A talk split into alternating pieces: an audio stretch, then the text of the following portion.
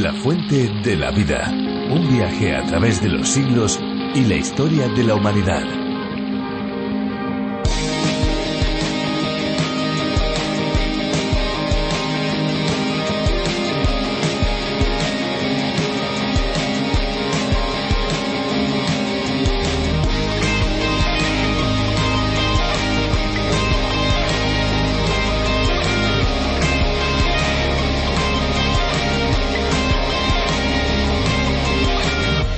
El agua se ha convertido en un bien de lujo. Alemania y Estados Unidos son algunos de los países donde el agua se ha convertido, podríamos decir que en una moda. España también se suma a esta tendencia, no solo por la incorporación de una carta de aguas que ofrecen en muchos restaurantes, sino también por la posibilidad de adquirir botellas exclusivas en tiendas gourmet con precios que ascienden hasta los 20 euros por litro. Por supuesto, existen muchas marcas selectas por todo el mundo. Entre ellas se encuentra Fiji Water, procedente de estas islas del Pacífico. Es conocida por ser la favorita de algunas estrellas de Hollywood como Tom Cruise, Jennifer Aniston o Cameron Diaz, gracias a su alto contenido en silicio que produce grandes beneficios para el pelo y para la piel. Hola, ¿qué tal amigos? Bienvenidos una vez más a La Fuente de la Vida. Soy Esperanza Suárez y junto a Fernando Díaz les presentamos este tiempo de descubrimiento de un libro que ha cambiado la historia de miles y miles de personas. Así es, Esperanza, un libro singular que es una verdadera biblioteca en un solo volumen. Hablamos de la Biblia, el libro de los libros, la palabra de Dios revelada a nosotros. Cada programa lo iniciamos con cosas curiosas sobre el agua, también tenemos música, como siempre una exposición bíblica, que podríamos decir que ese es el plato fuerte, y nos gusta tener un contacto cercano con ustedes. Y aquí estamos, una vez más, para acompañarles en este tiempo de reflexión, y lo vamos a hacer junto a Virgilio Bagnoni. Efectivamente, Virgilio Bagnoni es el encargado de adaptar el programa original a través de la Biblia del teólogo John Vernon Maggi, así que pueden disfrutar la versión originalmente para España, pero que se puede escuchar en cualquier lugar del mundo en esta aldea global que es Internet. Pues más de 80 países aprenden día a día del libro de los libros mediante este curso, y España también es parte de esta lista gracias a la traducción y adaptación realizada por Virgilio Bagnoni. Ahora ya vamos a disfrutar de un tiempo de música y a continuación seguiremos descubriendo la palabra de Dios.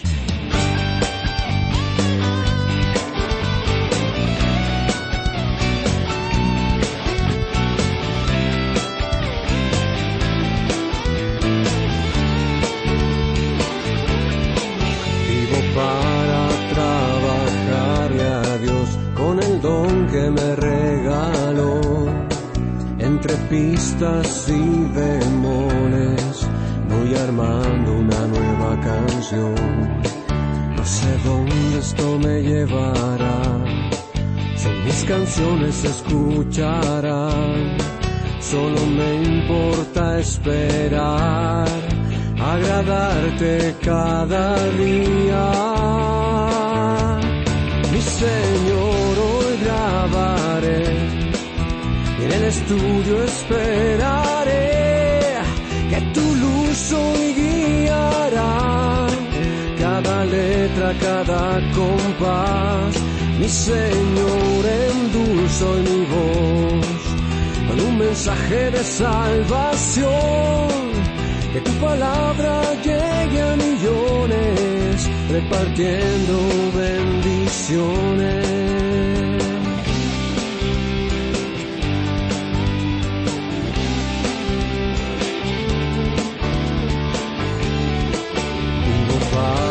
Trabajarle a Dios con el don que me regaló. Entre pistas y bemoles voy armando una nueva canción. No sé dónde esto me llevará, si mis canciones se escucharán. Solo me importa esperar, agradarte cada día. Mi Señor, hoy grabaré, en el estudio esperaré, que tu luz hoy guiará a cada compás, mi Señor endulzó mi voz con un mensaje de salvación. Que tu palabra llegue a millones, repartiendo bendiciones.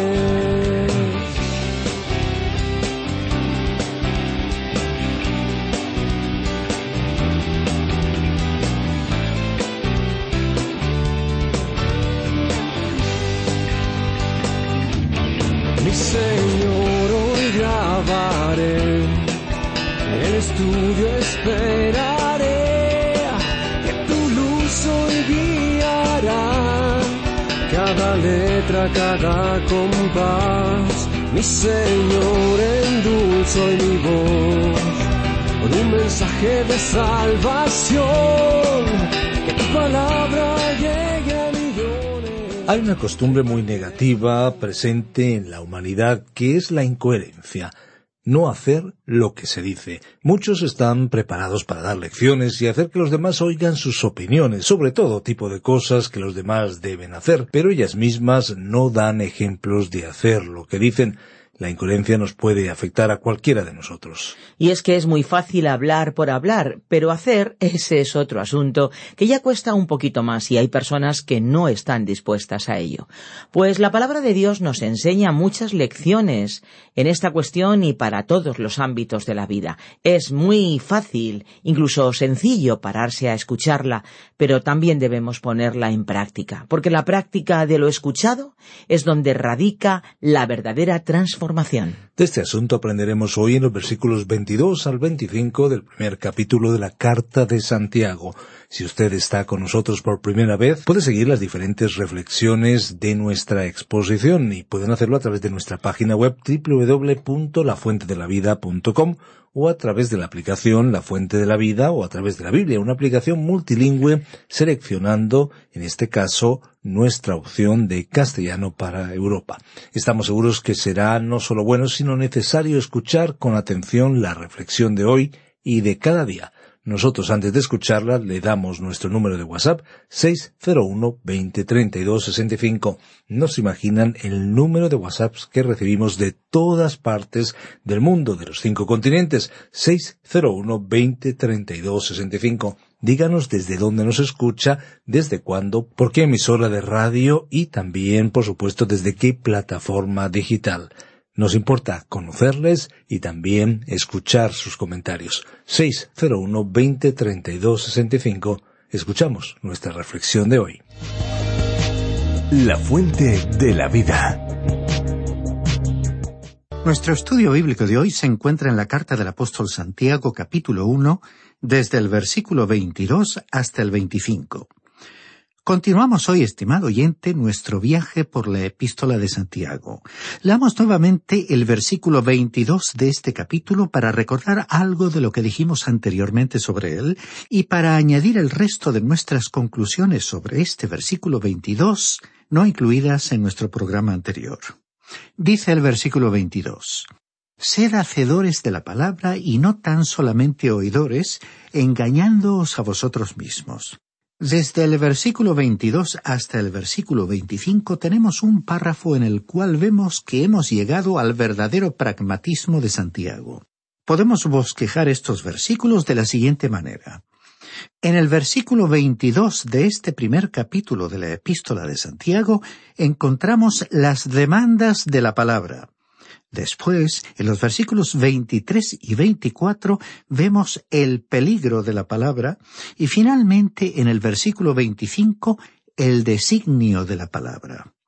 En esta sección tenemos aquello que es fundamental, sustancial, aquello que realmente nos alcanza en el lugar mismo donde vivimos. Aquí, en el versículo 22, tenemos los imperativos o las demandas de la palabra. Leamos una vez más este versículo 22. «Sed hacedores de la palabra y no tan solamente oidores, engañándoos a vosotros mismos». Aquí tenemos un elemento acerca de la palabra de Dios que en realidad la hace diferente de cualquier otro libro. Hay muchos libros que hoy usted puede leer para recibir información, conocimiento, para estimularlo intelectualmente, para que le sirvan de inspiración espiritual, o para que le entretengan a usted. Pero la palabra de Dios es diferente, y esa es probablemente la razón por la cual no es tan popular como otros libros. Demanda acción al decir, sed hacedores de la palabra y no tan solamente oidores. Esta palabra requiere atención.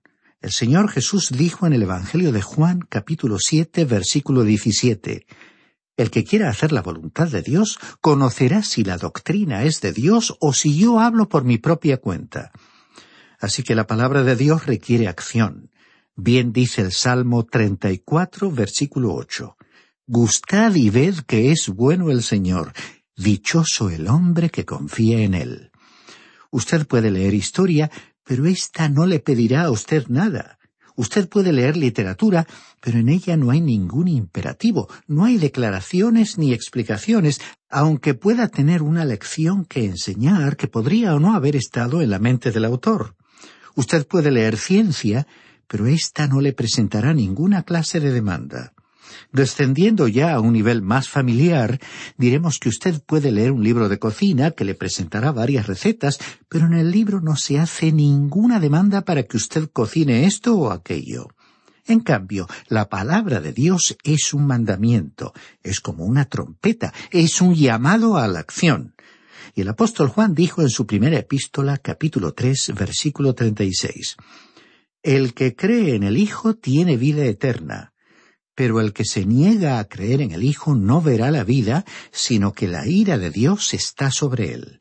El mensaje del Señor Jesucristo fue, en primer lugar, arrepentíos. En segundo lugar, su mensaje fue, venid a mí. Y en tercer lugar, el tercer mensaje se resumió en una palabra, creed. Es evidente que la palabra de Dios, estimado oyente, demanda creer. Toda la propaganda que uno observa en la actualidad contiene elementos de mucha presión, de demanda.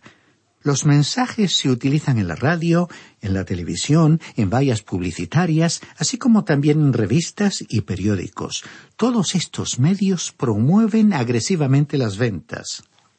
Así que estamos expuestos no solo a que nos laven el cerebro con las noticias de los medios de difusión masiva, sino que también se nos lava el cerebro a través de la publicidad. Pero la palabra de Dios dice que usted va a morir en sus pecados si no se vuelve a Cristo. Y hablando de grandes presiones, esta sí que es presión intensa. La palabra de Dios dice, «He aquí ahora es el tiempo propicio, he aquí ahora es el día de salvación», como podemos leer en la segunda carta a los Corintios, capítulo 6, versículo 2. Y en el mismo sentido se expresó el Salmo 95, en los versículos 7 y 8, diciendo, «Si oís hoy su voz, no endurezcáis vuestro corazón». Creemos que uno de los fracasos más grandes de la Iglesia de los años recientes se encuentra precisamente en esta área. Después de la Segunda Guerra Mundial, el mundo occidental salió de los refugios contra las bombas y se dirigió a la Iglesia, impulsado por el temor a las bombas, no por el temor de Dios. El número de los que se hicieron miembros de la Iglesia y la asistencia a la Iglesia se elevaron notablemente. Y el que era pastor en esa época podía ver una iglesia llena. Eso fue algo extraordinario. Pero al mismo tiempo aumentó la inmoralidad y la desobediencia a las leyes en un 100%. La embriaguez y la delincuencia juvenil aumentaron. Y en las vidas de los cristianos se produjo la ruptura de la línea de separación de los criterios y valores del mundo. ¿Qué había sucedido? La Iglesia había estado difundiendo la palabra de Dios en la voz pasiva. La había estado proclamando en el modo subjuntivo, pero Dios la había comunicado originalmente en el modo imperativo. Nos olvidamos que la Biblia, con cubierta de piel o cuero, necesitaba un par de zapatos que la acompañaran. Así que la memorización de las Sagradas Escrituras es buena, pero la palabra también requiere acción. Volvamos nuevamente a la frase, «sed hacedores de la palabra». Santiago no usó aquí el verbo griego corriente para el verbo ser, que es eimi, porque la palabra utilizada aquí fue gyneste, que literalmente significa llegar a ser, nacer, cobrar existencia. Es decir, para el que ha nacido de nuevo espiritualmente. Dios no le está pidiendo a una persona no salva que haga algo, excepto una cosa que no es realmente hacer, sino creer. como vemos en el Evangelio de Juan capítulo 6, versículos 28 y 29, cuando la gente vino al Señor Jesús, le preguntó, ¿qué debemos hacer para poner en práctica las obras de Dios?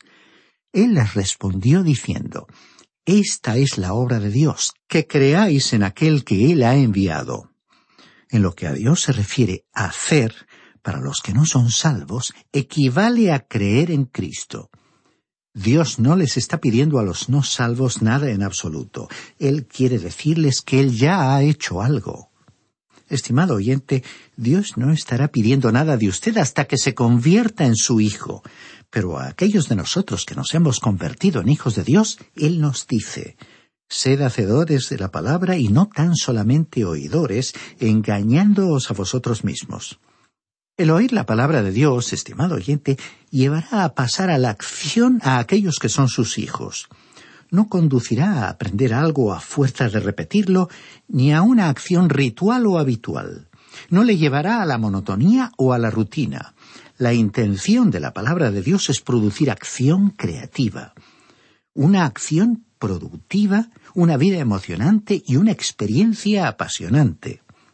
Si estamos motivados por un deseo interior y estamos disfrutando de un vivir lleno del espíritu, entonces usted y yo podemos salir a practicar cualquier deporte y disfrutarlo, así como también disfrutar de un estudio bíblico o de la vida en general. Y será entonces una experiencia emocionante. En la frase en la que se nos aconseja ser no tan solamente oidores de la palabra, diremos que existe una diferencia entre ser un estudiante en una clase y un oyente. Por lo general, los profesores tienen más problemas con los que asisten a la clase como oyentes que con los estudiantes matriculados. La diferencia es que los oyentes nunca tienen que tomar un examen, nunca tienen que tomar una clase de preparación, nunca tienen que preparar un trabajo escrito, nunca tienen que estudiar nada, simplemente se sientan en la clase. Y como no han cumplido ningún requisito, no recibirán un diploma. No han hecho nada, solo sentarse allí en la clase. Ahora, en la vida cristiana, la fe conduce a la acción. Estimado oyente, la fe hará de usted más que un oyente. Si solo seguimos siendo oyentes y no hacedores, continúa diciendo el versículo 22, estaremos engañándonos a nosotros mismos. El autoengaño, el engañarse a sí mismo es muy lamentable. Sería una de las peores cosas que uno podría hacer. El apóstol Juan dijo en su primera carta, capítulo 1 y versículo 8, que aquellos que dicen que no tienen pecado en sus vidas no engañan a nadie, sino solo a sí mismos. Es muy fácil caer en la trampa de racionalizar nuestro pecado y de racionalizar nuestra inactividad.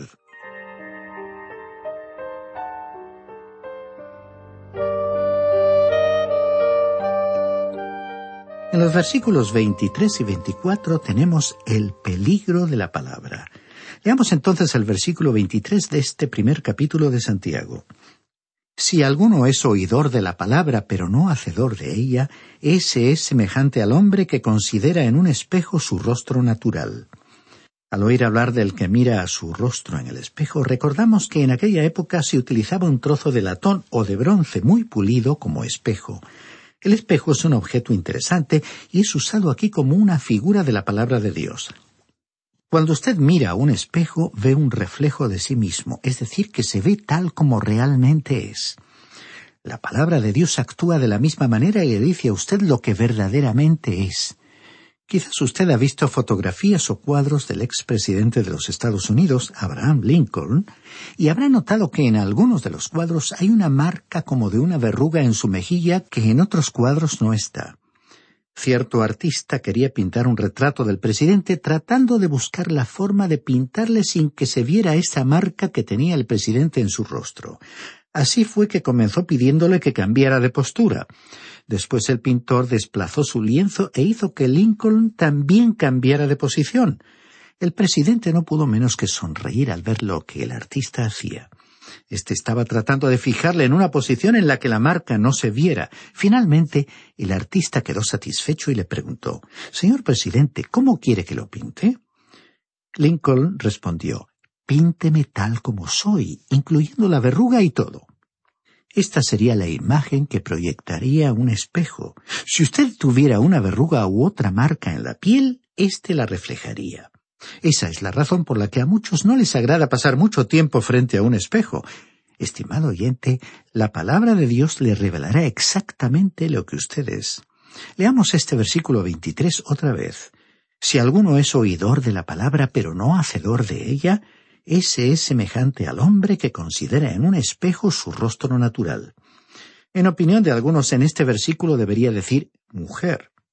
Una mujer generalmente lleva un pequeño espejo con ella para asegurarse de que su cabello y maquillaje se mantienen en buen estado. ¿Pero qué diremos de los hombres? ¿Se miran ellos a los espejos?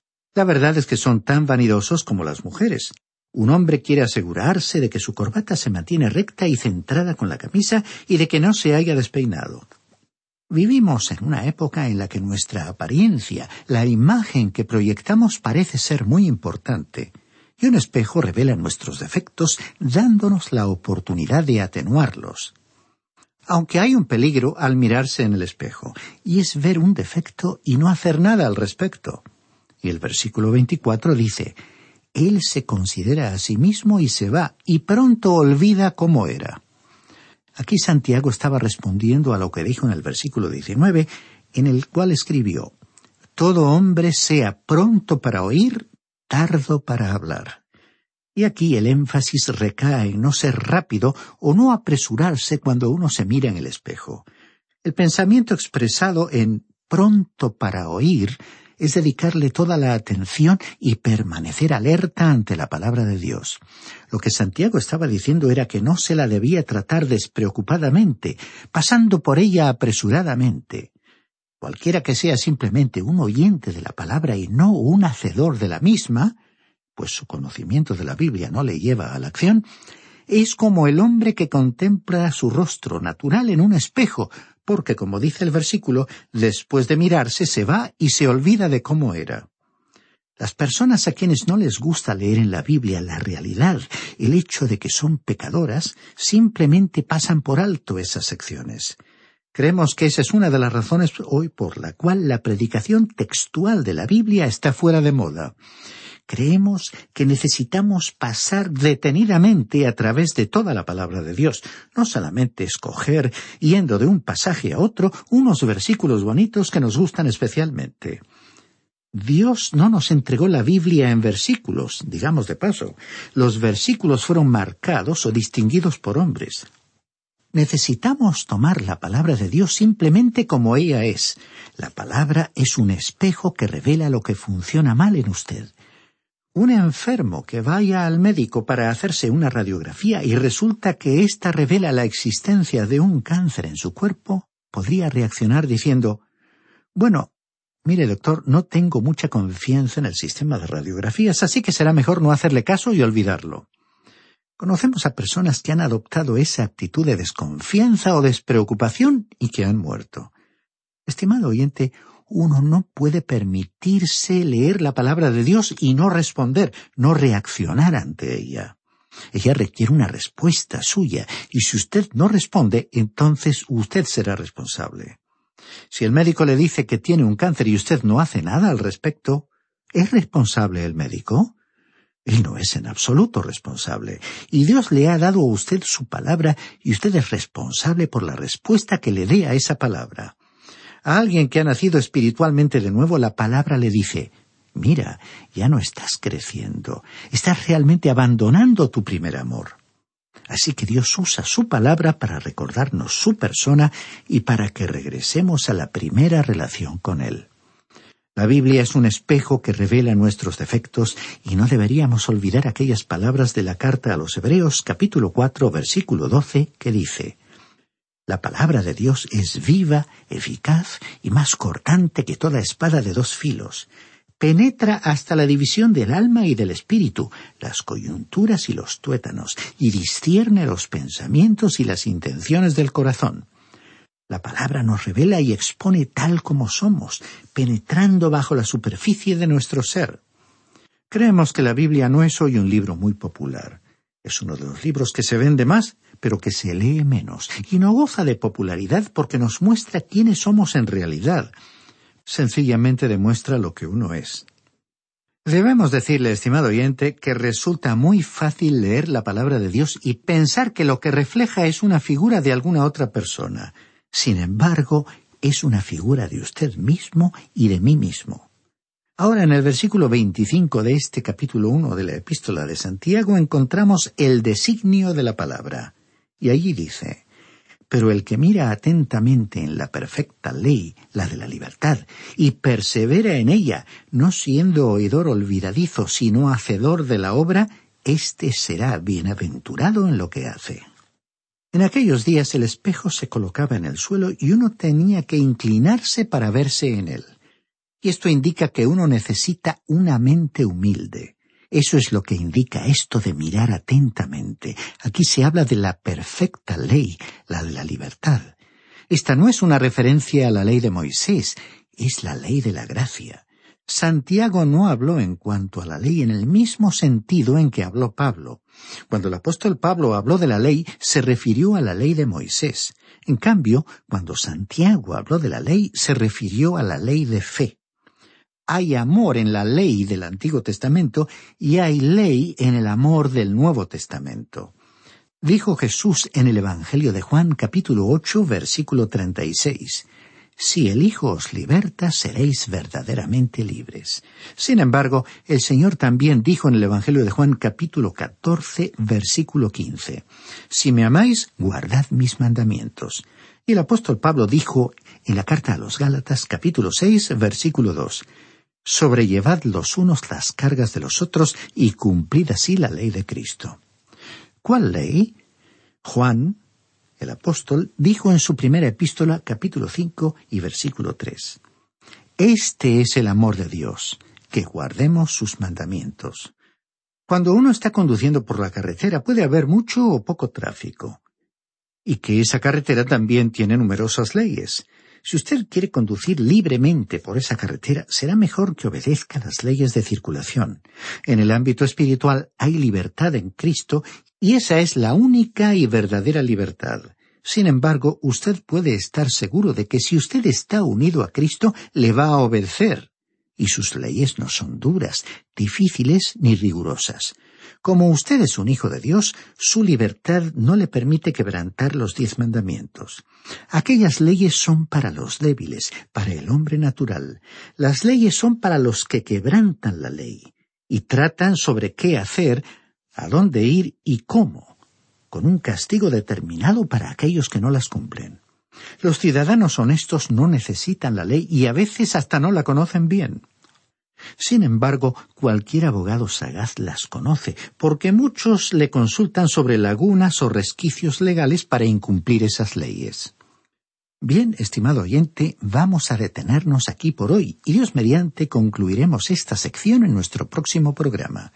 Mientras tanto, le aconsejamos que usted lea el resto de este capítulo 1 de la Epístola de Santiago y también el capítulo 2, para que esté más familiarizado con su contenido. Y también le invitamos cordialmente a que continúe acompañándonos en este recorrido por la carta del apóstol Santiago. La Biblia es la palabra de Dios y como tal nos provee de todo lo necesario para nuestro crecimiento espiritual. Es lo que esperamos que experimenten un auténtico encuentro con Dios y, por supuesto, el descubrimiento de ese agua de vida que llena nuestro ser. Si quieres seguir bebiendo de ese agua, puede escuchar el podcast del programa en lafuentedelavida.com. Y estén atentos porque les vamos a dar nuestros números de teléfono para poder contactar con nosotros. 91 422 0524, ese es el número fijo, pero también tenemos un número móvil 601 20 32 65, ambos con el prefijo más 34 si nos llaman desde fuera de España. También tenemos un correo electrónico info@radioencuentro.net. Pueden también escribir al apartado 24081, código postal 28080 de Madrid. Pues muchas gracias por acompañarnos y hasta pronto y hasta siempre. Recuerden que hay una fuente de agua viva que nunca se agota. Beba de ella. Este ha sido un programa de Radio Transmundial producido por Radio Encuentro. Radio Cadena de Vida.